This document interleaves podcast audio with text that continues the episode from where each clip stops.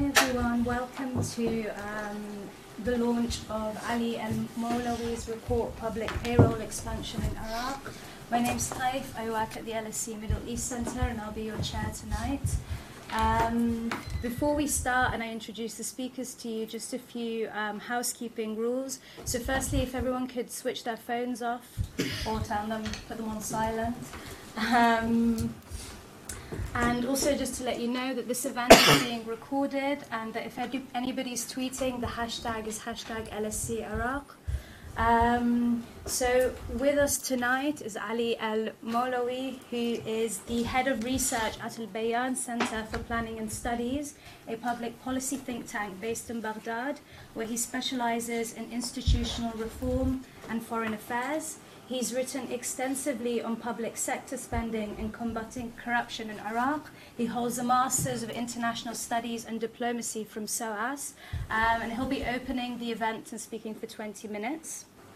Um, we've also got, got with us uh, Alia Moubayed, who is an economist and former director of geoeconomics and strategy at the International Institute for Strategic Studies. Previously, she worked as a chief economist for the MENA region at Barclays Bank in London. She has also worked at the World Bank as a senior economist responsible for research and policy dialogue covering several countries in Europe and Central Asia and held policy responsibilities in various economic institutions of the government of Lebanon. She'll be speaking for 10 minutes as well. Um, and then finally, we have Toby Dodge who is the Kuwait professor and director of the Kuwait program at the LSE Middle East Center. He's also a professor in the Department of International Relations here. Toby currently serves as Iraq Research Director for the DFID funded Conflict Research Program. And from 2013 to 2018, Toby was the Director of the Middle East Center.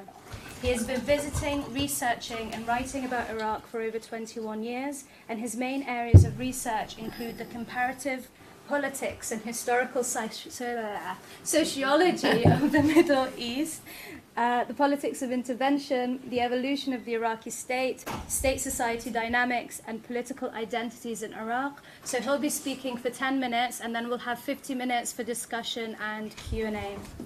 And so I will hand over to Ali. Thank you. I'm going to stand if you mind. Very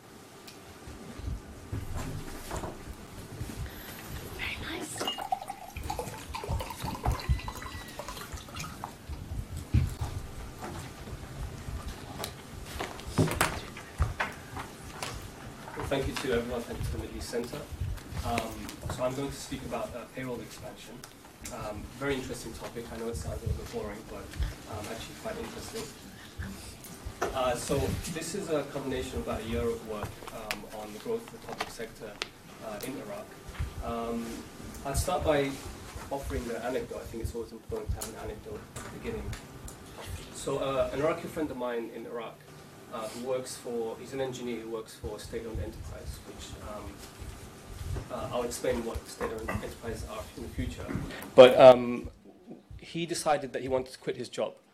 And the reason why is because he felt that uh, he was not excelling in his position, he wasn't developing a, uh, a, as an individual, he wasn't being challenged. And what he decided to do was um, to look for work in the private sector.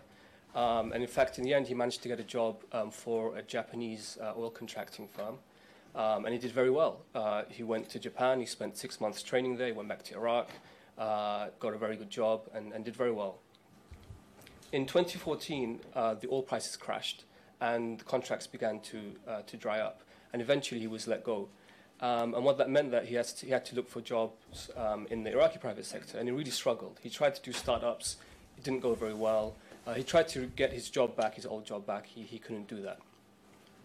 The, the reason why I bring this up is because it kind of illustrates uh, an important point about the public sector, the nature of the public sector itself, um, which is that if you're a young, educated individual in Iraq, um, ambitious as well, want, want to do well, and you have the choice between an average public sector government job and um, a very well paying private sector job, uh, it may be counterintuitive to think that actually uh, to, to choose you know, the private sector job. But in fact, it's actually arguably more of a rational choice to make. And the reason is because of the nature of the, private, the public sector. The public sector um, if you are in it, you're in it for life. It's a secure job.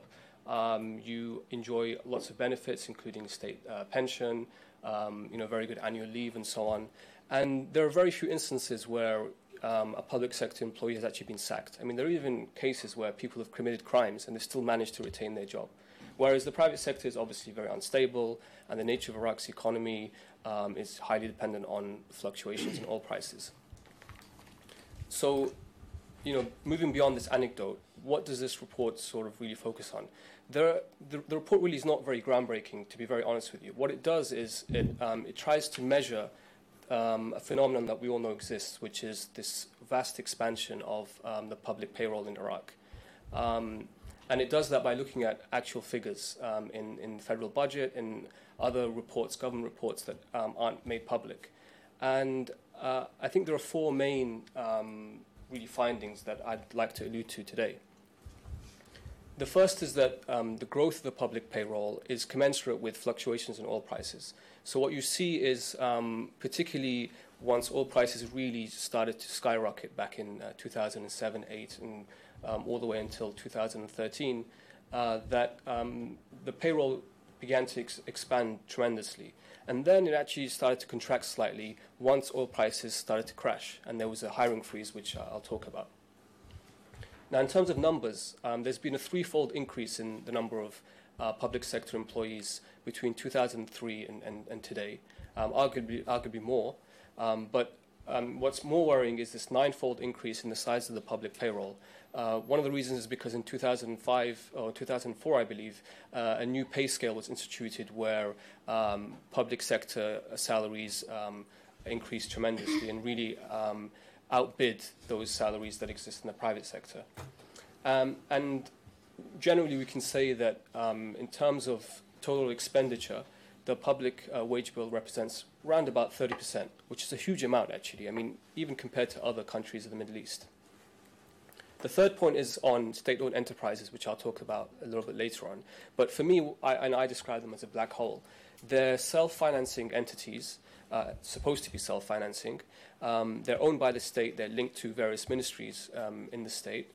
Um, they expend huge amounts of, of budget uh, with very little producti- productivity, um, with the exception of a few. So, for example, um, uh, state oil companies um, that are considered SOEs, they're very productive, obviously. Um, but then you have all um, companies within the electricity sector, within the Ministry of Industry, that are highly unproductive, and yet they're continuously financed by the state. They rack up huge amounts of debt.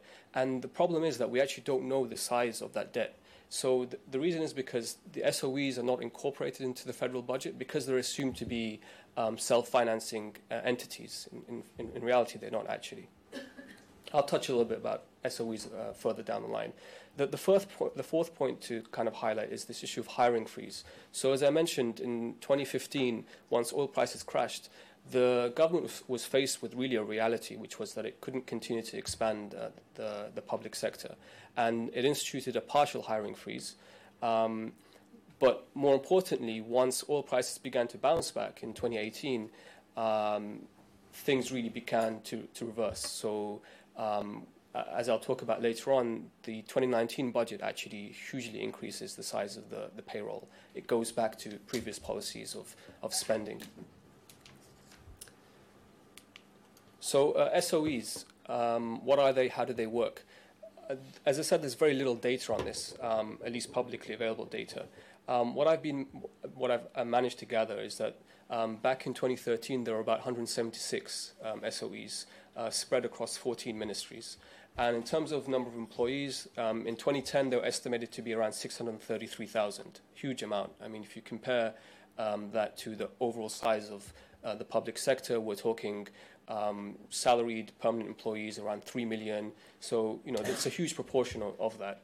Um, and, you know, like, the likelihood is that that has expanded even more um, since 2010. Another report suggested that of um, those 176, it took just 136 of those SOEs, and it found that um, spending on them amounted to over $31 billion. Huge amount. I mean, that's pretty much a third of the overall budget in, in Iraq. Um, bear in mind, again, just to reiterate, a lot of these are just unproductive, um, so a lot of waste going on there. And then, um, again, to illustrate this point, so within the manufacturing sector, the SOEs linked to that, that sector, they've generated um, approximately $10 billion of debt, and yet they contribute almost nothing to, to the GDP. Now, fast forward a little bit, we talked about this hiring freeze, which um, happened between 2015 to 2018. That was really a response to the reality, which was, as I said, government couldn't pay um, for, for, for an increase in, uh, in the public sector. Uh, when oil prices bounced back, the government reverted to the old um, policy, which was to increase, continue to increase the, the size of that sector. Um, and so in the 2019 budget, we saw a 27% increase in overall expenditure. And ironically, um, that also included, included uh, increasing in spending for the security services, despite the fact that the war had, had ended. So, uh, huge budget increases for uh, the Ministry of Defense, uh, Interior, and also the Popular Mobilization Forces.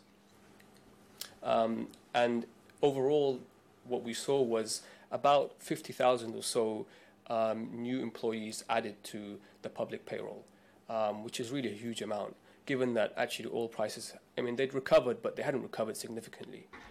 And then an interesting phenomenon that um, emerged in 2019 was this issue of contractors. So there are three tiers of employees, uh, government employees. There are permanent employees who have permanent salaries, who enjoy you know all the benefits uh, that come with that, and then there are contractors. So there are thousands upon thousands of contractors who, um, you know, their contracts aren't permanent. They don't enjoy state um, pensions and other benefits, but there are many of them out there. And then the third tier are uh, daily wage earners who really don't have very many rights. What happened in the beginning of 2019 was this emergence of a trend whereby contractors were calling on the government to transfer their, their status to permanent um, uh, employment. And we saw this particularly in the Ministry of Electricity, where about 33,000 um, uh, contractors were given uh, full time permanent status. Um, and what this led to actually was um, other contractors from other state agencies calling for similar treatment. So we saw, for example, in the Electoral uh, Commission, we saw amongst teachers, uh, amongst others who, work in, in, in, the government sector, calling for um, similar rights. And, and the government almost gave into it I mean, the reason why it didn't um, fully give into it is because it just didn't have enough in the, in the budget to do that. But um, it made pledges um, alluding to the fact that it would in the future. And for me, this is a very worrying trend. I mean, with the electricity ministry, the, the message I guess that the ministry was trying to send was that it was investing seriously in the power sector, that um, it, um, it, regarded its employees with high regard, and that, that was why it was rewarding them with, um, with, these, um, uh, with this sort of employment.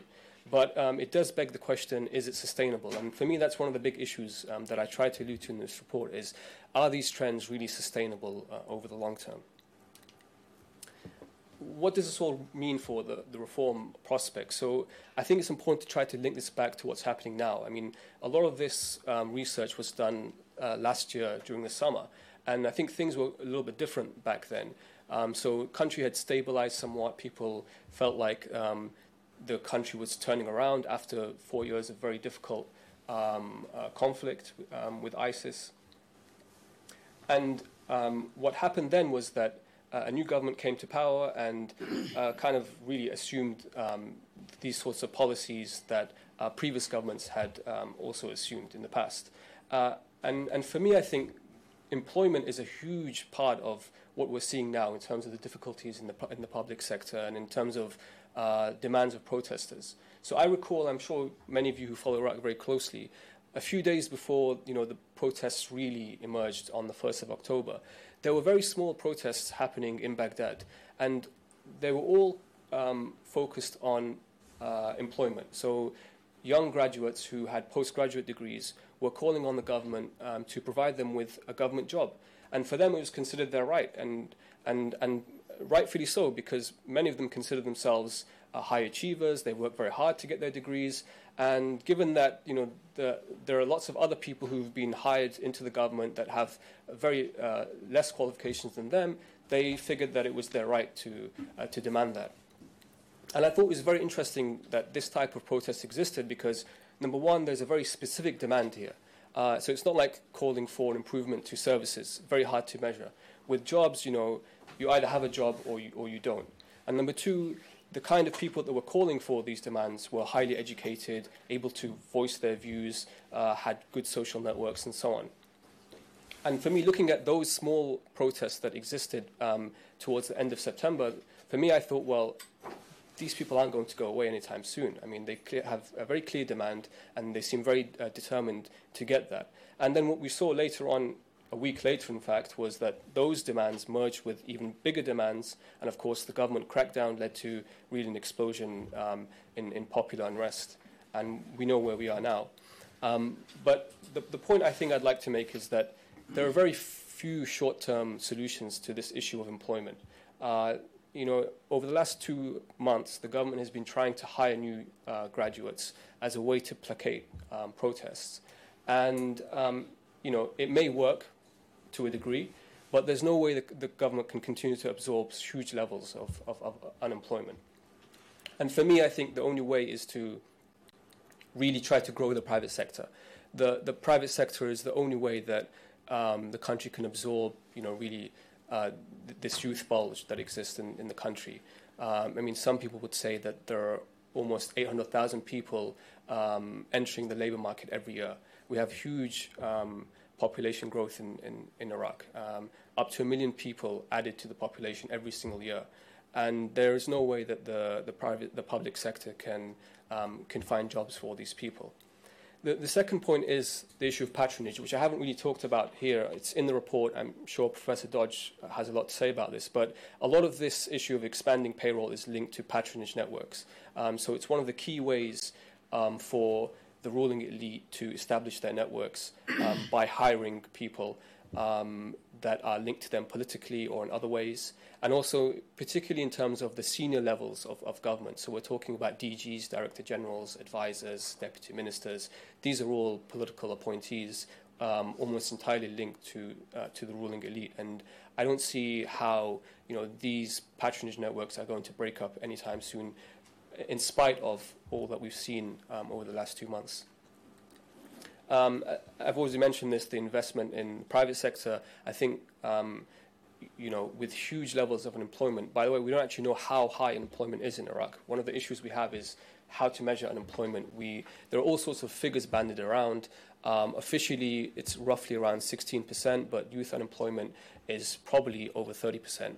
Um, but there's really no clear um, uh, sort of credible st- statistics on this. Um, the final point I would add is on public financial management reform.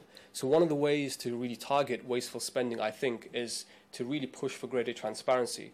The cynics amongst you would say, well, it's not possible because, um, you know, the way that Iraq is constructed, the political elite, the, the sort of um, the, the arrangement that exists makes these sort of things very difficult to achieve because they directly um, undermine vested interests. Uh, what, what, I do think is possible is, for example, with SOEs, um, to undertake um, some degree of transparency, to at least know where we are with SOEs, how many people work for SOEs, how much um, debt they're accumulating, and that may offer some way to try to reform them in the future. I'm at the moment pessimistic. Um, but I think um, greater transparency always helps, particularly if you're a, a policymaker in Iraq or you're working on uh, development in the country. So I'll probably stop there. Um, probably have a lot more time to talk about other things, but um, I think it's important to catch, really try to link this into what's happening now. Um, and as I said, I mean, employment is something that all Iraqis worry about across the board. It cuts ethno sectarian uh, barriers. Um, it doesn't just affect young people; it affects um, people who are much older as well.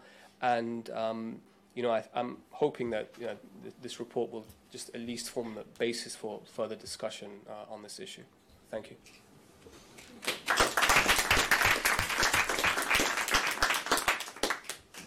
Great, thanks. Um, and now over to Alia. Sure. Thank you very much for the invitation, and it's a great pleasure to be with uh, Ali and Professor Dodge again. Um, and I think I would like to, to actually start from uh, from from uh, the, exactly the topic that Ali is talking about, Be- um, because what what I'll be focusing on in my ten minutes is, is, try to to look at what are some of the key constraints to uh, to growth and um, and job creation uh, in in Iraq. And what should be the next agenda, and trying maybe reflect together on on why, why this agenda uh, has not um, ha- has not moved for, uh, forward. But it is very clear um, any analysis uh, uh, done, economic analysis done on, on Iraq, actually um, puts that um, mm, gets to the conclusion that the big elephant in the room is actually the public sector, and that without basically reforming the public sector, uh, which is epitomized obviously or or or uh, um, measured by uh, by the public payroll, uh, um, has become clearly unsustainable and has and while in the short term it has served very well uh, the objective of absorbing much of the um, uh, young people or the demand for jobs in uh, probably unproductive type of activities in the public sector, but that this model uh, is running its course because uh, Iraq could actually be facing, uh, if it continues um, uh, on that front, unsustainable public finances uh, in the next five or, or, or ten years, given its demographics. Uh, and therefore, um, so this opportunity or this driver of uh, uh, or provider of jobs has become now a major obstacle actually uh, to the type of growth and jobs that uh, those on the street today in Iraq are aspiring for. And that is more uh, productive, high value added, uh, commensurate with the type of skills and experiences that they want. Um, so, so I think anyway we have to to um, uh, um, uh, design a, uh, a, a, a growth and um, and job creating uh, reform program for uh, for Iraq in the next uh, in the next uh, few years, we will have to have part of it. and a key component of it, the public sector and, and public finance reform. Um, just to, to get a sense of that, I mean, today uh, the Iraqi economy, maybe now after many uh, years uh, of struggling post oil shock, post war with ISIS, is only now starting to recover with um, relatively three, four percentage uh, 4% growth of GDP, clearly much uh, um, above the average that we are seeing in the rest of the region. But uh, according to the IMF and the World Bank estimates, uh, for Iraq to uh, provide the type of uh, sustainable economic activity that is conducive to keeping the level of unemployment, which again we don't know where it is, but relatively high, as Ali said, at its current level, needs at least five to six percent of, uh, of growth, and we're still really uh, um, sub uh, sub that amount, which means that if it if we continue um, uh, in this growth model, largely relying on public investments and and as I mentioned. Um, relatively unproductive uh, type of investments, then we will we, we are falling short of the uh, level of growth needed for uh, sustainable job creation. Uh, but I think also uh, the kind of uh, uh growth that is uh, um, uh, generated by this model um, is actually um, because it has not been able to deliver the kind of services that is needed in in a post-crisis environment. has been seeing has been showing signs that this recovery is actually much below what we have seen in other countries that that, that are recovering post a, a reconstruction or post conflict, and therefore that's another reason why, as we think about reforming the public sector, we will have to to think of a, a way to restructure uh, the uh, the public sector along at least uh, three lines. One, make it more fiscally sustainable. Uh, today, um, the uh, uh, wage to GDP is around 12 percent or around 30 uh, or 40 percent of uh, uh, of expenditure absorbs 50 percent of revenues.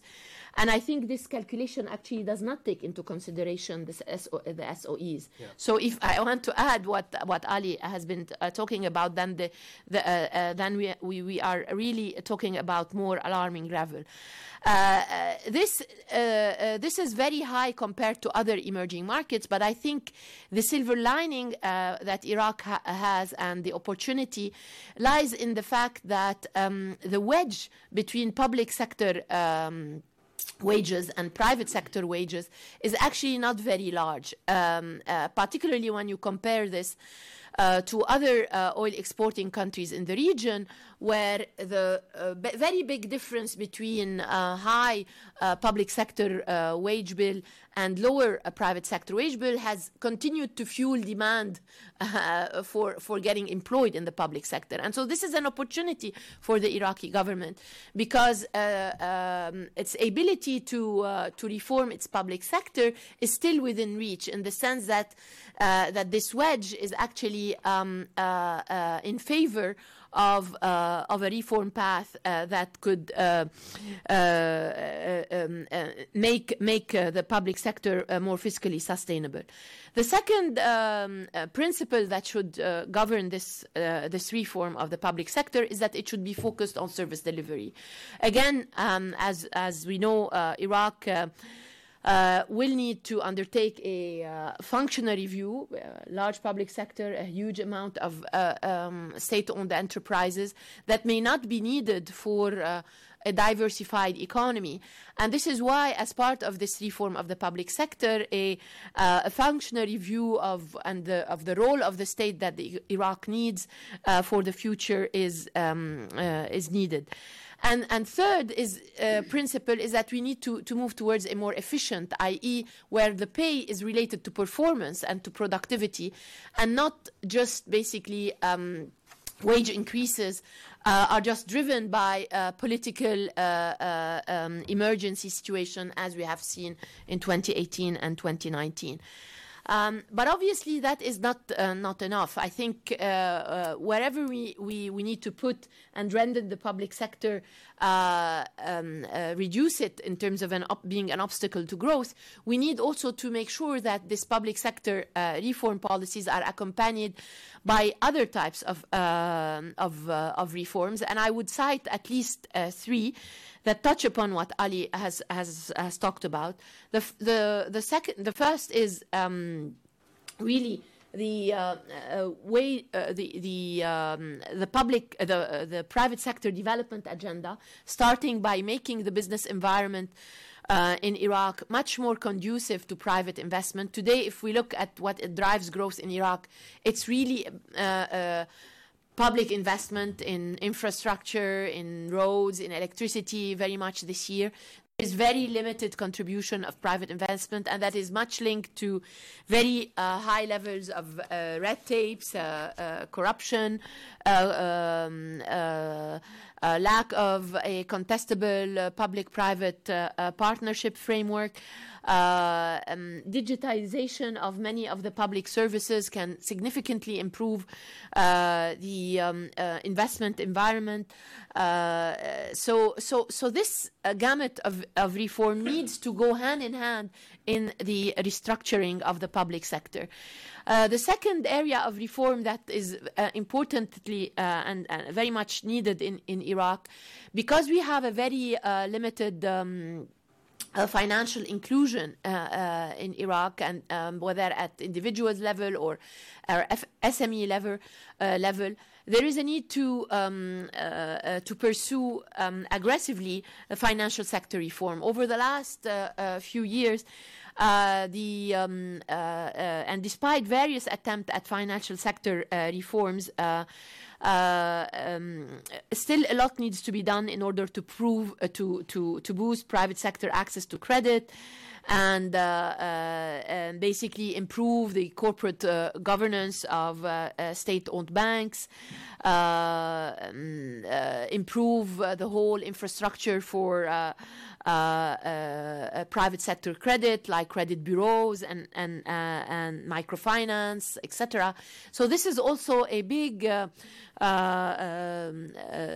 sector that needs to be to be pursued. Um, a, a um, f- launch these reform and accelerate them in order to complement the type of reforms that Ali uh, uh, has been um, proning for, um, uh, um, um, uh, suggesting in, in his report.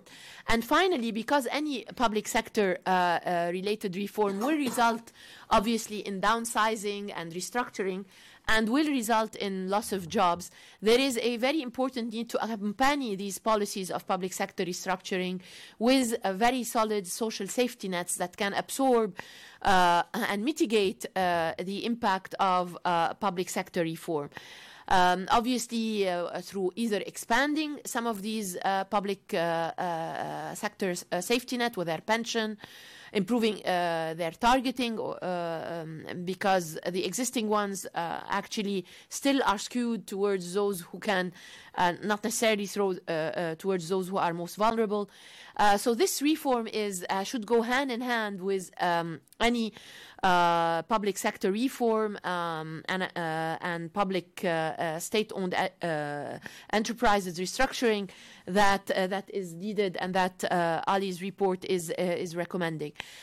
so any fiscal space that you could gain through this public sector restructuring should be channeled toward expanding, uh, um, improving pension and expanding these uh, social safety nets. I'll stop here and we can discuss even more later. Thanks so much, um, and I'll hand it over to you now, Toby. Excellent. Well, I only want to do uh, three brief things tonight. Firstly, just touch upon what Ali's raised, which is the underlying dynamics of, of politically sanctioned corruption in Iraq. Then, secondly, link that corruption to the political system itself put in place after 2003. And then finally, detail why that has driven the protesters and where they've gone.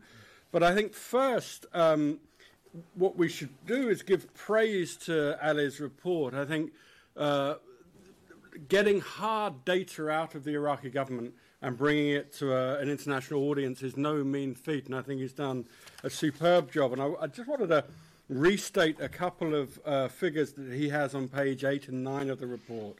Firstly, public inspector, public uh, sector uh, employment is estimated to have grown from 1.2 million uh, just after 2003 to 3 million.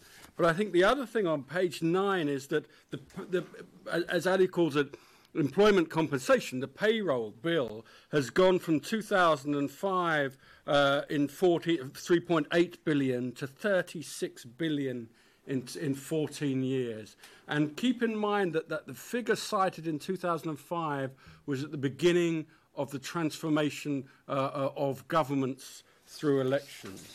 First, let me just cast your mind back to July 2019, where the weather weather's a bit better in Britain, but a bit worse in Iraq, when the National Democratic Institute carried out a series of polls across Iraq and it, th- and it found that three out of four Iraqis thought the country was heading in the wrong direction. And the majority of the population saw the then government led by Adel Abdul Mahdi as ineffective at both a national and a local level. So you had this grinding pessimism, uh, not uh, just a year after uh, the national elections, and the key concern of those polled was corruption. 82% of Iraqis were concerned or very concerned about corruption at the highest levels of government, and 83% of those uh, questioned believed corruption was getting worse. So, corruption is the main worry of ordinary Iraqis. In 2018, Iraq was infamously ranked 168 out of 180 in Transparency International. In the run up to the national elections of 2018, Iraq's Parliamentary Transparency Commission estimated that at least $320 billion of government funds had disappeared through corruption over the last 15 years. So, um, over the summer and autumn, I, re- I was a, a repeat visitor to Baghdad, and I managed to carry out a series of confidential interviews with senior government ministries, ministers who had been appointed in 2018. And they suggested that as much as 25% of their annual budget was misappropriated through contract fraud. So, what Ali has outlined is what I would call um, wage fraud the expansion of the public sector payroll, not because of need, and primarily, I suspect, not because of demand, but because of political dynamics. And the second one, which takes probably more money and obviously is much more difficult to document, is contract fraud. Now, where has this come from? now, I would argue, and have repeatedly to the point where it probably bores people, that the political system put in place, the Muhasasa system put in place uh, with the Iraqi Governing Council of 2003, and then every national election, two in 2005, 2010, 2014, 2018, drives this corruption forward. Now, how does it do that? In the aftermath of each election, the winning parties come together in closed rooms and negotiate the division of government, government ministries amongst themselves. New ministers come in and then pack on public sector payroll. They employ their friends, their followers, and their party members as a, as a vehicle for party political corruption. But secondly, the Wakala system, I think, is even more damaging. For example, after the 2018 elections, negotiations amongst these party bosses were not over ministry, not only over ministries, but 800 senior civil servants jobs, as Ali says, director generals, those in the private grades above uh, normal civil servants are paid much better, but appointed through the Wakala system, appointed as representatives of the party bosses. And it's these individuals that are responsible for contract fraud, that contracts are struck uh, through for political dynamics. Companies are given a lot of government money to fulfill functions, contracted functions, but never do or do so very poorly because they're protected either by these politically appointed senior civil servants or by the ministers who protect them.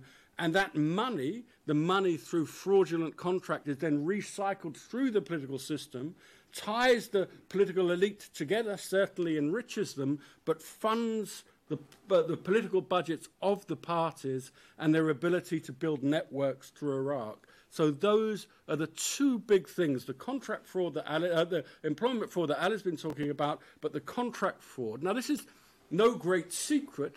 Every Iraqi knows it. But the point being that this has not only alienated the mass majority of the population from the governing elite, it's not only delivered institutional incoherence if the majority of the contracts that the government are striking are not being fulfilled or not being properly fulfilled because they're enriching party coffers and senior politicians and the state itself. As we've seen, it's failed in delivering reliable electricity or clean running water.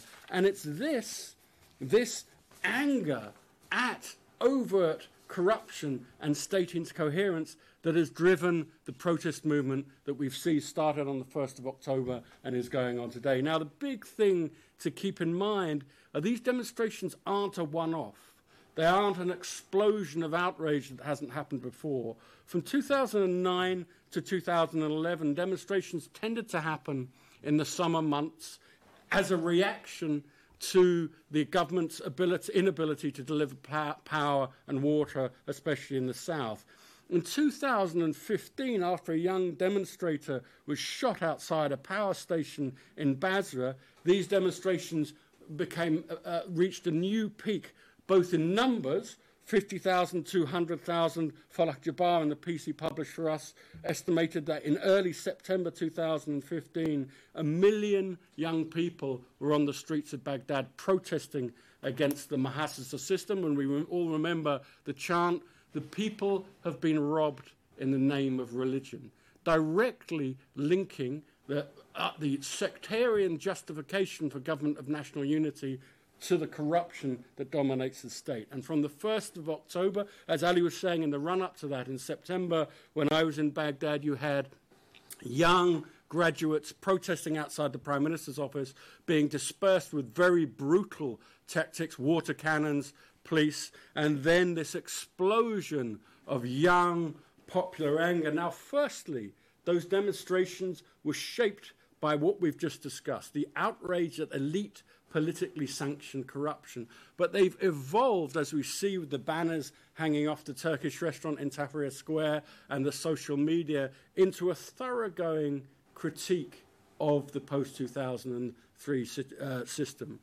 A call for equal rights, a call for a secular nationalism, a call for the driving of the old party bosses out of power new elections, new electoral laws, and the United Nations supervision of elections. Now, the cost in terms of the murder, and let's call it what it is, the murder of innocent civilian peaceful protesters up, estimated way above 300, which is the last UN estimate, up in the uh, up in the 400s, with I think much greater violence in the south of Iraq than in Baghdad, but equal violence in Baghdad, the use of snipers, tear gas canisters. I think that's indicative that the elite itself won't give up power, that they've dug in and they're trying to use tactically deployed violence to break the will of the demonstrators and to send them home. I think the events at Nasiriyah running up to Grand Ayatollah Ali al Sistani's Friday prayers last Friday, which triggered the resignation of Adil Abdul Mahdi, were a much wider crackdown, which was stopped by the Marja'iyah. So we're in a really, really perilous situation. The post 2003 ruling elite and the system that uh, has empowered it have run out of steam. It has no answers for the reform that both Ali and Alia have called for because that reform would threaten their grip on power. The population, as general opinion polling shows, and the drop off of election turnout, has turned their back on the system. Young people have come onto the streets in mass demonstrations and been murdered for the temerity of calling for change, but we're in a deadlock. The young people won't leave the streets. The ruling elite won't reform the system and leave power. I think that's where we are, and it's incredibly perilous. And I'll leave you with that thought. Thank you.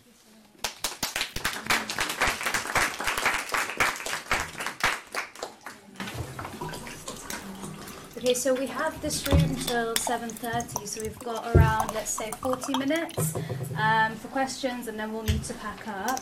So first of all, um, if you have a question, can you wait for the microphone before you speak?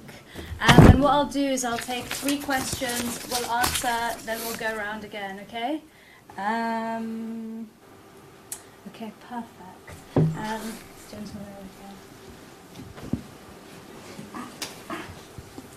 Yes, hi. Well, thank you very much. Very interesting talk, Toby. Love to hear you talk again on a familiar theme and following on your excellent article, which I read about expanding on your Mahasa stuff. Um, the title of the lecture is Reforming the Iraqi Economy, and yet we seem to have realized that actually the economic failures are a result, a sort of symptom of the political, underlying political and philosophical uh, failures of the state. Um, which had me first of all thinking, is this a specifically Iraqi problem, or is this actually a regional problem, uh, more widely spread? And, and what does that tell you about the sort of political culture of the region? Don't know. Uh, but the other interesting, the, the, the real question is, if the current political system is not seen to be working, what is the alternative? Because what Toby alluded to, uh, and indeed uh, in his article, is the lack of a Weberian state. There, there is no monopoly of violence. And as the Czech ambassador said to me when I was in charge in the south in 2007, he said, every militia has its political party. And until that is addressed, it seems to me that this corruption is going to keep going because the politicians are not representing the people, they're representing their militia. So, how, in, my simple minded way, I think the only way I can see establishing a sort of Weberian state with a monopoly of violence is if you get another big dictator with a bigger stick that can somehow corral all these independent sources of violence into one. And that sounds rather a horrible answer, but you know, I look at the region and I think, well, actually, that's the way the region works. Look at what Sisi did in Egypt. And is that perhaps unpalatable, though it seems in liberal democratic England to say this, but is that perhaps the way that Iraq needs to go? Thanks. A thought. Uh, anybody else? This, or the lady in the brown, and then you.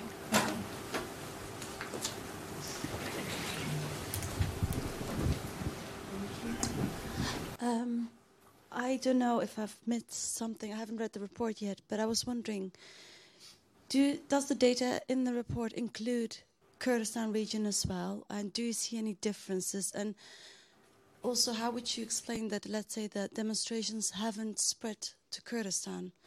They are under the umbrella of Iraq, although Kurdistan is more autonomous, but still, you know, corruption, uh, we have that also in Kurdistan, but we see no demonstrations there. How would you explain that?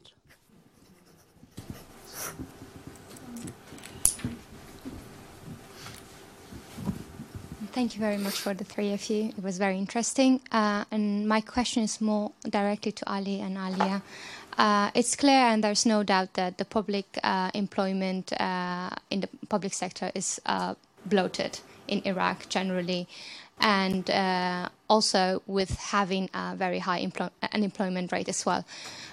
you to emphasize that by supporting and expansioning expansion of private sector that can change by shifting some employees or uh, people who wants to work in private sector.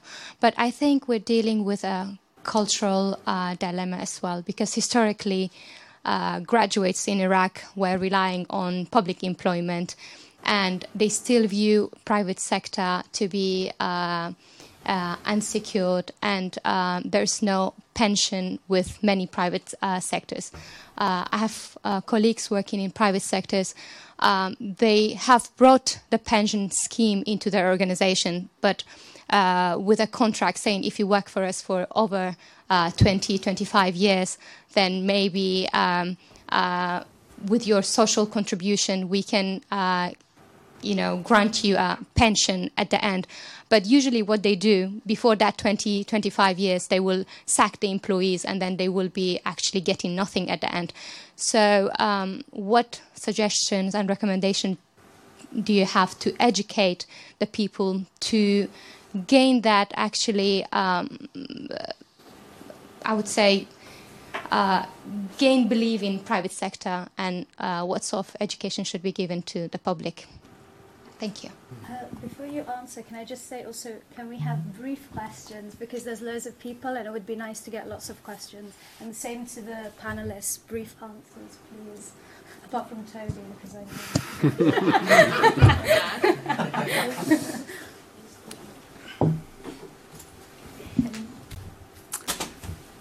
quickly on the question of Kurdistan data. So the data does include Kurdistan because um, the employees for the KRG are incorporated into the federal budget. So there are roughly around 600,000 um, people under the uh, the KRG um, payroll. that hasn't um, fluctuated at, at, all, really. Actually, that was an interesting thing that I found was that um, despite the oil drop um, after 2014, the numbers of uh, KRG employees actually stayed for uh, roughly the, the, the same. Uh, I think the dynamics in Kurdistan are quite different as well. Um, so, you know, one obvious distinction is that um, the KRG went through a, a very difficult um, fiscal crisis whereby it was actually unable to pay salaries of, of employees. Um, the rest of Iraq hasn't got to that stage yet. Uh, I think if we continue down this path, then this may be one of the biggest shocks that we'll find is that the, the federal government will be unable to pay um, wages consistently to the, the rest of um, the public sector. And I think you know we saw what happened in KRG when that happened. It was a you know huge shock to the system, demonstrations and so on. Um, but but I do think the KRG system is a little bit different in, in, in many ways. The dynamics are are um, perhaps unique um, in that way. On the issue of how to um, you know, encourage people to enter the private sector. I mean, it's a huge um, challenge, and this is why I kind of refer to this anecdote because he, here's someone who's very ambitious, um, actually very skilled, knows how to navigate him, himself um, through the private sector, and yet uh, ultimately got into a lot of difficulties.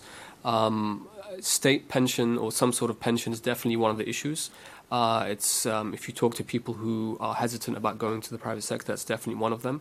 Uh, I would add that even for public sector jobs, you do need at least 15 years of service before you're you're offered um, uh, a state pension. Um, I mean, maybe Ali has more insight into the kind of ways to encourage people to uh, sort of the, the, the, perks that could be offered um, to people entering the private sector. I think one of them is, is salary. I mean, uh, I, I, think actually in, in, in, many ways the private sector offers much more competitive salaries than the public sector. And because it's based on performance and merit, you can quickly climb up the ladder in a much better way than you can uh, with the public sector. Public sector in Iraq, um, there is some level of assessment of performance. Um, it's called Kitab Shukur, which, as, as, people who've experienced this process know, it's not really based on performance. It's just based on how close you are to, to your senior, to your line manager, and whether you can convince him to get to give you a, you know, a, um, a, a thank you note. Uh, on on the very difficult question to answer on um, is there an alternative system? I mean, we hear this all the time. You know, uh, Iraqis, you know, really. I mean, do they want democracy? Maybe an alternative system would be better for them. Look, we, I mean, we've we've gone through 40 years of, of dictatorship, and I think the legacy is is still very, very apparent. I mean, number one, you have families who are still alive today who have, have lost loved ones because of dictatorship, and I think for them, I mean, that's that's the red line. There's no way that they would think about um, some kind of strongman uh, alternative. Um, for those young people who didn't live through Saddam, um, there is um, sometimes you do hear this amongst young people that um, that, that you know there is this nostalgia, in fact, that exists um, amongst them, despite the fact that they didn't live through those years. Um, because perhaps they look to their neighbors, people in the Gulf, for example, where you have very stable um, systems that are not democratic, but very clear in terms of chain of command, that are providing for their people. And, and you know, uh, for me personally, if you ask my opinion, I think that's the wrong way of looking at it. I mean, the, you know, situation in the Gulf is very different um, uh, to Iraq.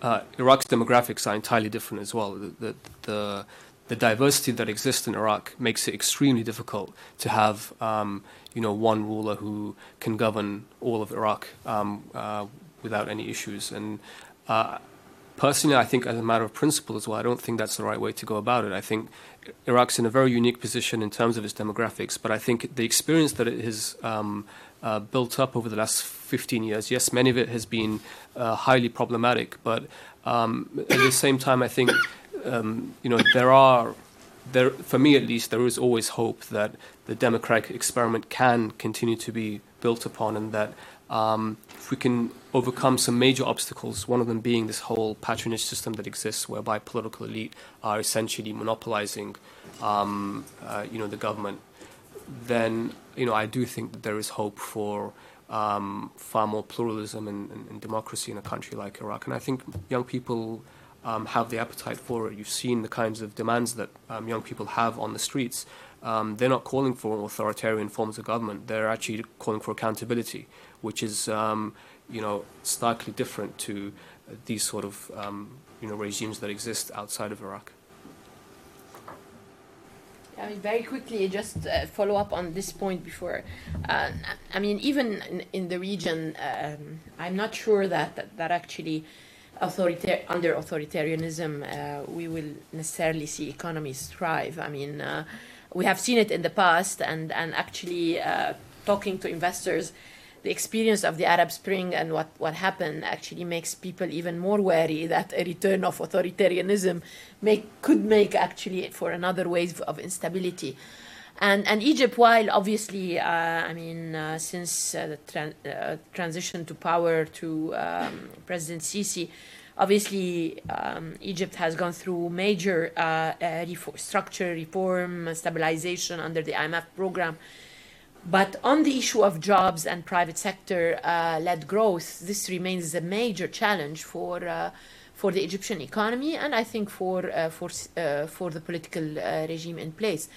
Uh, and I think, um, I mean, I mean, what is encouraging in Egypt is that there, there is a very strong realization that this is a key challenge and that, that the reforms that are trying to be put in place hopefully we'll go in that direction. But this is really, as uh, uh, the IMF program has just ended this month, uh, this is what uh, we as external observers uh, we are we are all um, bracing for. Um, but I think. Um, we have yet to see that evidence that authoritarianism can actually create a better, thriving and job-creating private sector.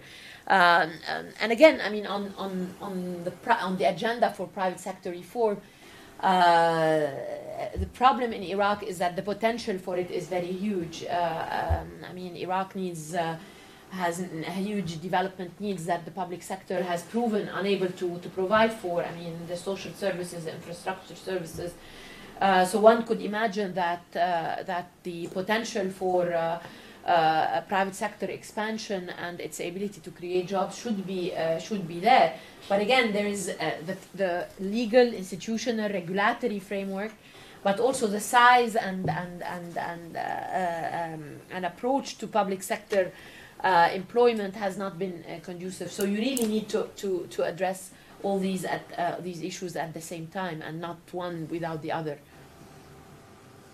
Very quickly, um, two, two things. I think Iraq is still a democracy.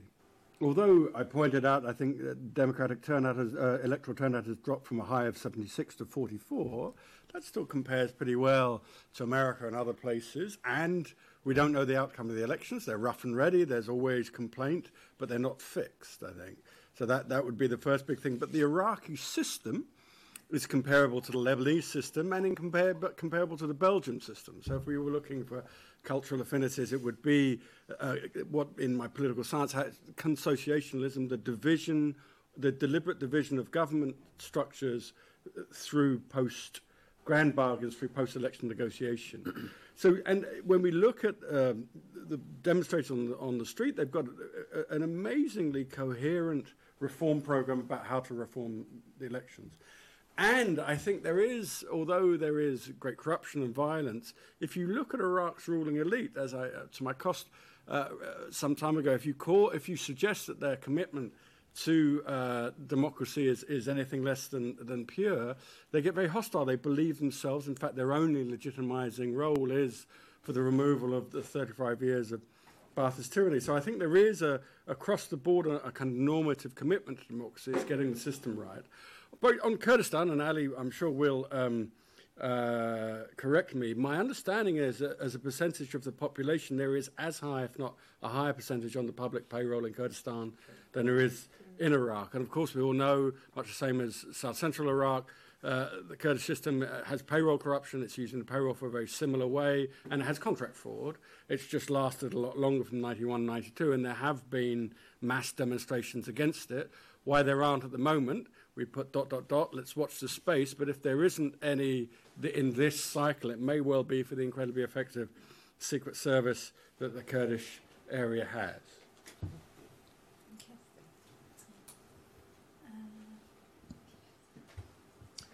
Oh, hi. Yeah, I don't know whether you want people introduced, but I will introduce. Uh, uh, my name is Bill Law, and with Arab Digest. Uh, my uh, my question is really about uh, uh, what is going on elsewhere. We're seeing the similar kinds of protests in Lebanon, in Algeria. of course, the protests in Iran have been savagely repressed, but I'm wondering to what extent the direction of travel of protest, street protest, in Iraq is influenced and affected by protests elsewhere in the MENA region? Thank you.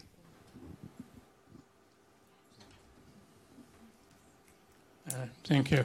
Just expanding on the previous questions and the responses from the platform. Uh, many academics like yourselves have come to the conclusion that, and taken regionally, not just Iraq, that both Iraq and Syria are failed states, as the late Falah Abdul Jabbar stated about three, four years ago, I think, in this very building. And he also mentioned Ba'ath, which I take it as the common denominator, and the legacy of that, we're still suffering from it. So, what is your conclusion and recommendation for a solution of the not only Iraq but the region? Uh, don't you think that it is time for the United Nations to intervene uh, in the region, even if it meant uh, transition period of a mandate or whatever, because we are, t- believe it, uh, whether you agree or not, we are on the eve of a further bloody uh, civil war in Iraq. And as you said, the government doesn't give up, and the people are not going to give, give up after all these sacrifices, and why should they? So, what is your opinion on that? For the re- Iraq, the region doesn't. If the two states are neighboring states are failed states, doesn't automatically mean that the border between them needs modifying? That Sykes-Picot of over a century ago needs modifying and have an uh, enclave for the threatened people, the Yazidis, like we had last week's lecture, and the Christians, and, and so on. Because nobody is going to give up after these sacrifices. and we need a really uh, uh, a, a, drastic solution to the powers that be. Uh, why can't the powers that be withdraw recognition from these bloody states, be it Iraq, be it Syria, be it Iran? Uh, because it's an interest to continue as it is. All the conspiracy theories would say that. So that I like your opinion on that. Thank you. Also, are there any ladies who want to ask a question? Okay, so Ina next, and then you.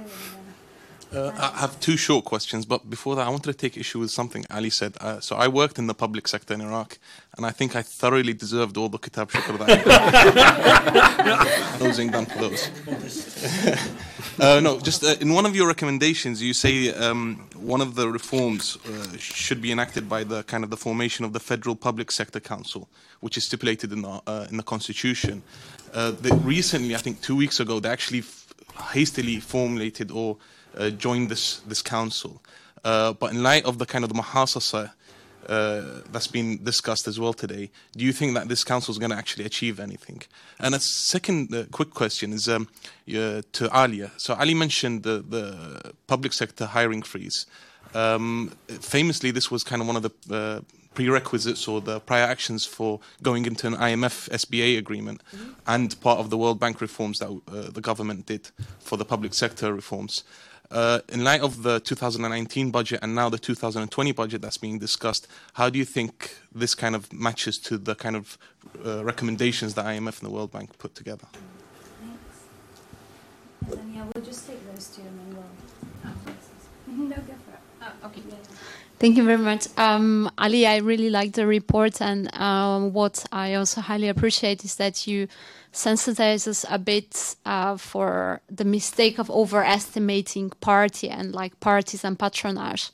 So you also speak in the report about uh, clientelism and how it's being sort of building or drawing on on individual susceptibility to being co-opted and here i wanted to ask you like where do you see like the current reports of tribal components being also played as a bargaining chip within the current protest movement how do you see like this very fractured tribal geometry is going to play out thank you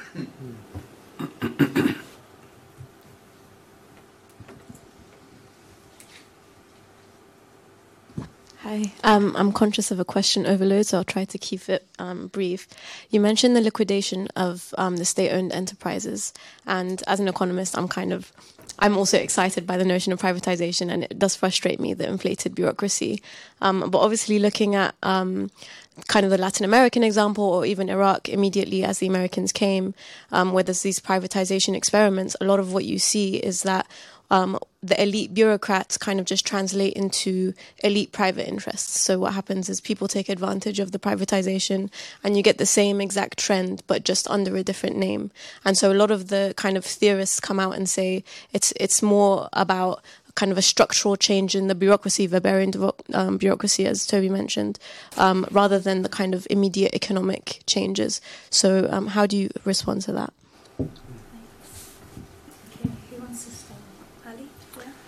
Sure. Um, so, on the issue of failed states and solution for the Middle East, I mean, I have a hard time figuring out what, what to do about Iraq. So, it'd be very difficult for me to give you some sort of sort of solution for, for the whole region. Um, you know, I, I, really don't have any answers for that. But, um, but in terms of Iraq, I mean, I think you have to take piecemeal actions. I mean, it's very difficult to overhaul a system overnight um, unless it just happens by sheer force. Uh, and so the only option you have really is to take is to break up, you know, the country, look at where the issues are, and then try to you know uh, fix them. Um, but I think, as I said in presentation, I mean the, the solutions are really long term. I don't really see any band aid solutions to to Iraq. Um, Mohammed, you're of course um, very well deserving of all of your recognition. Um, your question was on the Federal Public Council. So I was thinking about this today, actually. So, you know, you're right, the, the council was formed recently. Uh, I think it would be very susceptible to politicization just because it's just another government entity. Um, if you look at the names, there's no obvious um, indication so far that it's been politicized, but you know, in the future, that that's definitely a concern. Um, I mean, the other issue is well, how are they actually going to go about hiring people? Uh, will they be able to do it independently? Um, and particularly, as I mentioned, the senior grades, uh, which have always been politicized. And it just seems very hard to conceive of a scenario whereby the Federal Council appoints a, a Director General somewhere in, uh, an important ministry and then the political blocs just stand by and, and, and watch idly. So I, I think it's definitely a, a key concern on tribal allegiances, I think it's a very good point to, to illustrate the fact that allegiances shift all the time. And that's the case with um, patronage networks across the country. So even ones that are linked to um, the payroll, those that are linked to uh, contractual corruption, um, people shift their allegiances all the time. And the tribes are you know, one of those groups that often do that. And we've seen during the protests, some tribes um, allying with the protests. Others actually, actually very recently allied with the security forces to contain um, uh, the violence. And um, so I, I, think it really depends, uh, you know, all of these groups, what they're really mo- motivated by. Um, some of them, I think, are motivated purely by, uh, say, capture of state resources. I think others, and I think this is where the political economy uh, framework doesn't really touch on this so much, is there's a lot of sort of religious motivation as well. I mean, there's a lot of idealism that exists um, amongst these political actors about what kind of country they want, and often that's not that hasn't got something that's not directly about uh, capturing state resources and, and, building sort of their financial empires. Uh, on SOE restructuring, I take your point entirely. So uh, I think the point is really just to try to break the, the monopoly that these SOEs have and try to create space for public for private sector um, activity. And what we've seen is a lot of young people are very keen to engage in, in, in startups and to engage in private sector um, uh, uh, work, and they're just being crowded out by these massive, you know, um, SOEs. And um, so I, I, think the first step, really, as I said, is to be very transparent about how many people exist within these SOEs, how much um, debt they're um, accruing, and that may create pressure in the long term for the political um, actors that control these SOEs to take a step back and to um, to really create more space for others to to, to, to join the market. very quickly, I mean, on, uh, I mean, the issue of uh, um, hiring freeze is usually uh, one of the measures that the World Bank and the IMF uh, recommend in order to, uh, as part of the package of reforming uh, public wages. And, uh, and in the case of Iraq, it, it has been essential because it's the numbers of employment, it's, it's the quantity rather than uh, the level of wages that was uh, more the problem and that was increasing exponentially. Only now in 1819 you, you have, we have seen major increases in um, basically the level of wages, uh, commensurate also with, with an increase in numbers. So so obviously, this discarding uh, the need, uh, the um, this conditionality, I would say, uh, whether you have an IMF program or not, is only making your uh, uh, wage bill even more unsustainable. I mean, probably now, um, in an environment where oil prices uh, could be either stabilizing or could come under pressure, depending on what. If, if you look at 2020, I mean, we're not very bullish on global growth and on demand for oil, then, then naturally uh, the problem is that we see also a lot of volatility in nominal GDP in oil exporting countries. So your wage to GDP becomes even uh, even bigger than uh, uh, than it is now, and today it is actually one of the highest among emerging market uh, countries. Uh, so if you were to go again into a stabilization program now that will have to come uh, to be put on the table again and, how to uh, bring uh, the wage bill down by uh, re-establishing a hiring freeze, which has its political, uh, its political and political economy uh, constraint. I think the other problem with with with Iraq, and correct me if I'm I'm wrong, Ali, but I think this is a problem across the region, is is a very rudimentary and underdeveloped system of um, payroll management. Uh, so, uh, I'm sure your experience in the public sector tells you this. So uh, we are unable to know how many uh, employees we have in the central government, in the state-owned enterprises, how it is Those evolving. soldiers, uh, the those reg- the employees. exactly the regulations uh, governing i mean short-term contracts so so that also needs to be uh, to be uh, um, uh, to be uh, put forward as part of the broader civil service reform uh, uh, in addition to the meritocratic kind of civil service recruitment that adds competi- uh, competitiveness and transparency uh, uh, uh, to the um, uh, uh, to the system. So it's a, it's a really um, I mean hiring freeze is only one component. I think should be it should come with all these uh, uh, other um, other elements. Just three things. I, I, I don't think Iraq is a failed state. I think it's a weak state, and I think it's been designed deliberately to be weak. I think it's a successful state for the politicians who run it, and, and it's, it's failing to deliver. Um, on the United Nations, I surely have been guilty of this myself. The- if you don't have an answer, bring in the UN. But the UN um, has failed in Iraq. I think the Oil for Food uh, program uh, delegitimized the United Nations in the eyes of the Iraqi population who had to suffer under its, its, its issues. I noticed that the Secretary General's special representative uh, briefed the Security Council today, and she said Iraq's uh, democracy is in peril. I think that's a direct quote from her. But the United Nations is only as strong as coherent as the permanent five representatives want it to be. They lost interest in, in Iraq after the invasion of Kuwait, and that's where the for food scandal came from. And I see no evidence that any of them, the United States, China, Russia, France, or Britain, have that much at stake in Iraq that they would they would empower the the UN to intervene with any vigor. But I do notice also that demonstrators want the UN to take a larger role. So I, am not ruling it out. I just wonder what utility it would be. And finally, the point about the Sykes-Picot. Um, uh, I think the vast majority of Iraqis, with one notable exception, are deeply committed to the territorial integrity of the state.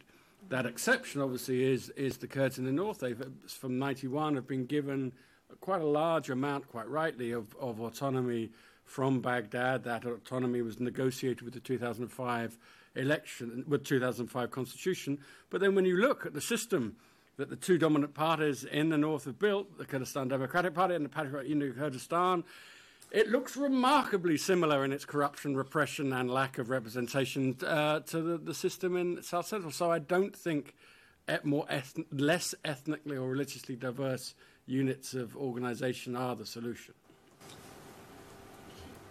Can, does anybody have an answer to Bill Law's question as well about how the different protest movements in different parts of the Ah, Middle East and Whether across the it world influence it is being influenced by others. Well, I, I, I, it was, it's good to see uh, the, the Lebanese being driven by the Iraqi example. Um, if only they could come out in as large numbers as the Iraqis. But um, I, I don't have an answer to you. I was rifting on that in my mind, uh, and one is the, the, three post-Civil War states, uh, with still the, the spectre, the trauma of that violence overshadowing them, and clearly played up by the ruling elites. Uh, three states that didn't mobilize, engage in the 2011 Arab Spring, and so the, you could see you could see this movement as as, as being mobilized around a similar set of um, grievances to the Arab Spring. Demographics, the demographic bulge is obviously comparable, but where I run out of of, of comparative comparative frameworks, clearly. Uh, Iran, which I didn't touch on, has, as, as, as the Iranian protests have seen to their cost, are very coherent, especially after the Green Revolution repressive structure. Lebanon doesn't inside the state, and the militias have yet to show their teeth. And the Algerians are trying, as far as I understand it, which isn't very far, to manage the popular protests without resort to barbarity yet. Uh, I mean, if I may, may, may add, I mean, uh, my Lebanese perspective uh, is obviously, um, I, I think the there are some commonalities and similarities in terms of the, some of the drivers of why people are going on the street, but uh, but but obviously in Lebanon. It is uh, a financial crisis. It's not about only a failed delivery of services. It is a one of the most dangerous financial crises uh, that the country is uh, is witnessing, um, and and there is a complete uh, loss of uh, confidence in the ability of those who are governing in basically uh, charting a way out of the crisis. Uh, um, and uh, the longer it is taking, uh, um, with, with, and with whatever it is exacting on the population daily in terms of losses, whether the inability to get their money from the banks or uh, um, uh, basically now shedding uh, of, of, of employment across the private sector, um, fear, of course, for uh, the uh, parallel market with almost 50% of the value of the pound, uh, or not yet 50, but 38%. Uh, to 40% uh, being um, impacting their uh, purchasing power. So, so there is this fear that um, the um, the political ruling elite has been completely oblivious and deaf uh, and uh, with no response in sight, uh, people's people have are only resorting to the, to to the street as a way of expressing themselves. Uh, however, if you look from afar um, and you don't realize that each country has its own political uh, and local dynamics, you could uh, feel that at least the way they are manifesting itself, the, they look similar. Um, um, but obviously, uh, uh, the Lebanese uh, ability also to draw on the diaspora uh, uh, um, has has been also a, a key a key a key element that has um, mobilized more momentum and support through social media, um, not only in Lebanon but also in the in the diaspora. And I think that's a, a very specific peculiarity of Lebanon. Could I just briefly make two points? One is that two prime ministers have resigned as a result of the street protests. And the second is that the call, certainly in Lebanon, uh, I hear uh, uh, an echo of what's going on in Iraq. That is an end to the sectarian nature of the politics. That yeah. the structure doesn't work.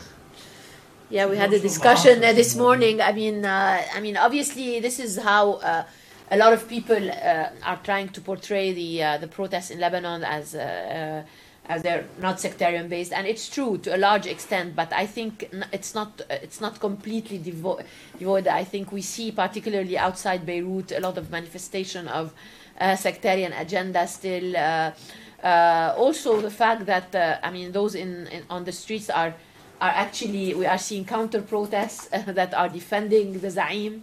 Uh, uh, um, in power or uh, or um, or the position of the Zaim with or against whatever is being advanced in, in, terms of or being contested. so yes, I mean it, we are. It is about issues-based politics increasingly, given given the scale of the economic and financial crisis. Uh, but I think uh, to say that there's no more sectarian agendas in it, I, I, I think it's stretching it too far. Okay, uh, we have eight minutes, so we're going to do two questions, answers, and then we'll close. Thank you. Um, firstly, thanks very much, Ali. I really enjoyed the uh, report. I thought it was very empirically and data rich. Um, and my question is really to anyone who cares to answer it. Um, and I feel like I have to a- ask it that um, so we've heard a lot about what is wrong with the public sector, and so what, if any, form of leverage does the international community actually have, and if it does, what is it doing to change any form of corruption, whether it be employment-based or contract-based corruption? And then just this guy. Super quickly. Yes, yes. Uh, uh, thank you, Ali, for excellent paper. But uh, let me just ask a, a, a question about uh, some of the figures that you've given. You, you've said that um, spending by the state-owned uh, enterprises over I don't know what period you're you're covering. I think it's about over, well over uh, a decade. Thirty-one billion dollars. Oh, is that? What do you define as spending? Uh, so it's that I think is not uh, hmm. very clear in the paper and uh, here. Um, now, this takes us to the question of this crowding out, the, the public sector crowding out. I don't see any uh, sign of public sector, the public sector as such, or state-owned enterprises, them, uh, productive enterprises, not very productive at the moment, crowding out the private sector. It's the whole of the government activity, uh, yes, and the inability and the hurdles that are put in the face of the private sector. Mm-hmm. That's a different matter. But the state, and I think I sort of connect with the question about pr- privatization there, that in fact privatization is a different issue from uh, empowering the private sector. Mm-hmm. Thank you. Thanks. And just this lady here.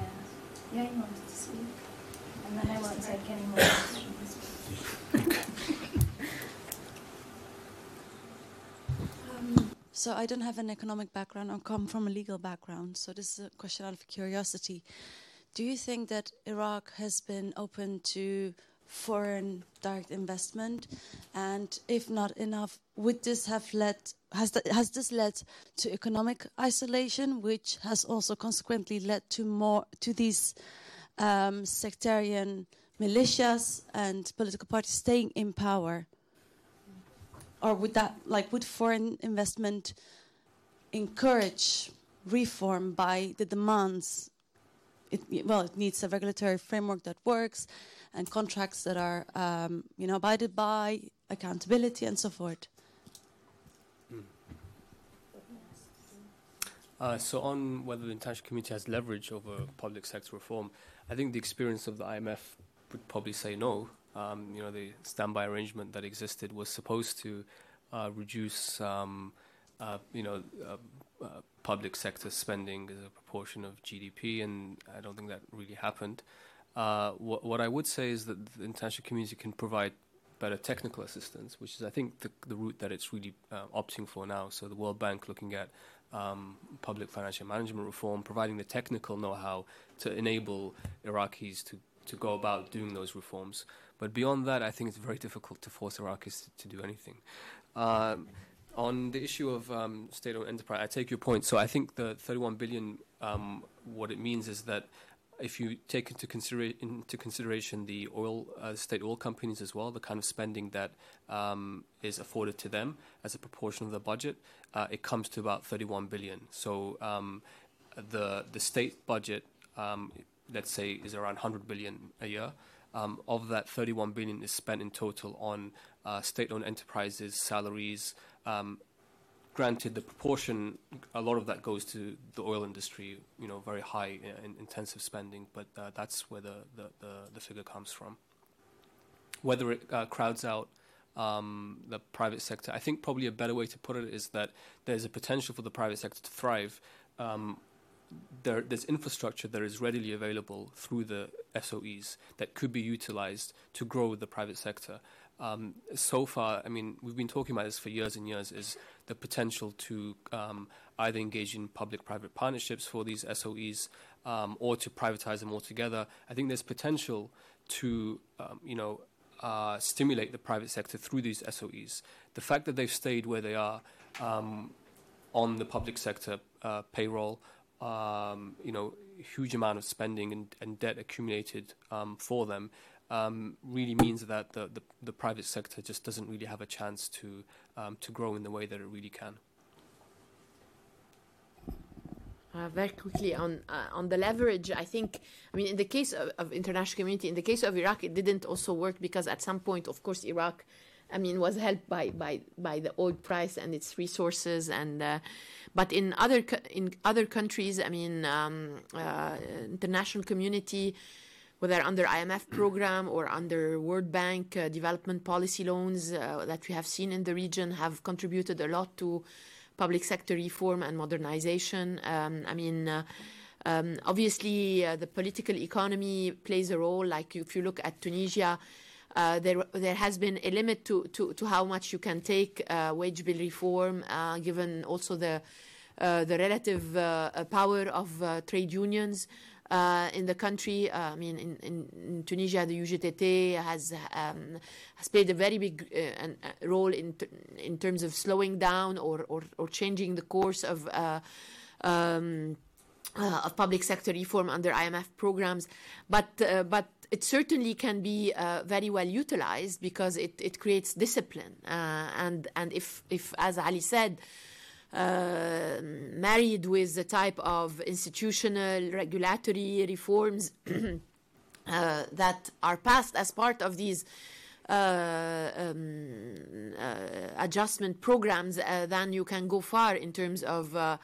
Um, of improving, mm, reducing rigidity in the budget, improving public sector payroll management, enhancing competitiveness um, uh, and digitizing a lot of the of the of the public sector. So we have seen across the world uh, um, uh, cases where the international community has been successful, um, has lever has been uh, successful on FDI. I mean, the FDI issue is uh, it's like a chicken and an egg problem, right? If you don't have the right business environment, regulatory, uh, um, competitiveness, contestable framework for competition, it's very hard for FDI to come in. I mean, uh, the latest number I think for the first uh, half of this year is, uh, um, and even last year, is that as a percent of GDP, uh, Iraq doesn't get uh, more than one to mm, percent of GDP of FDI for a country as big as Iraq.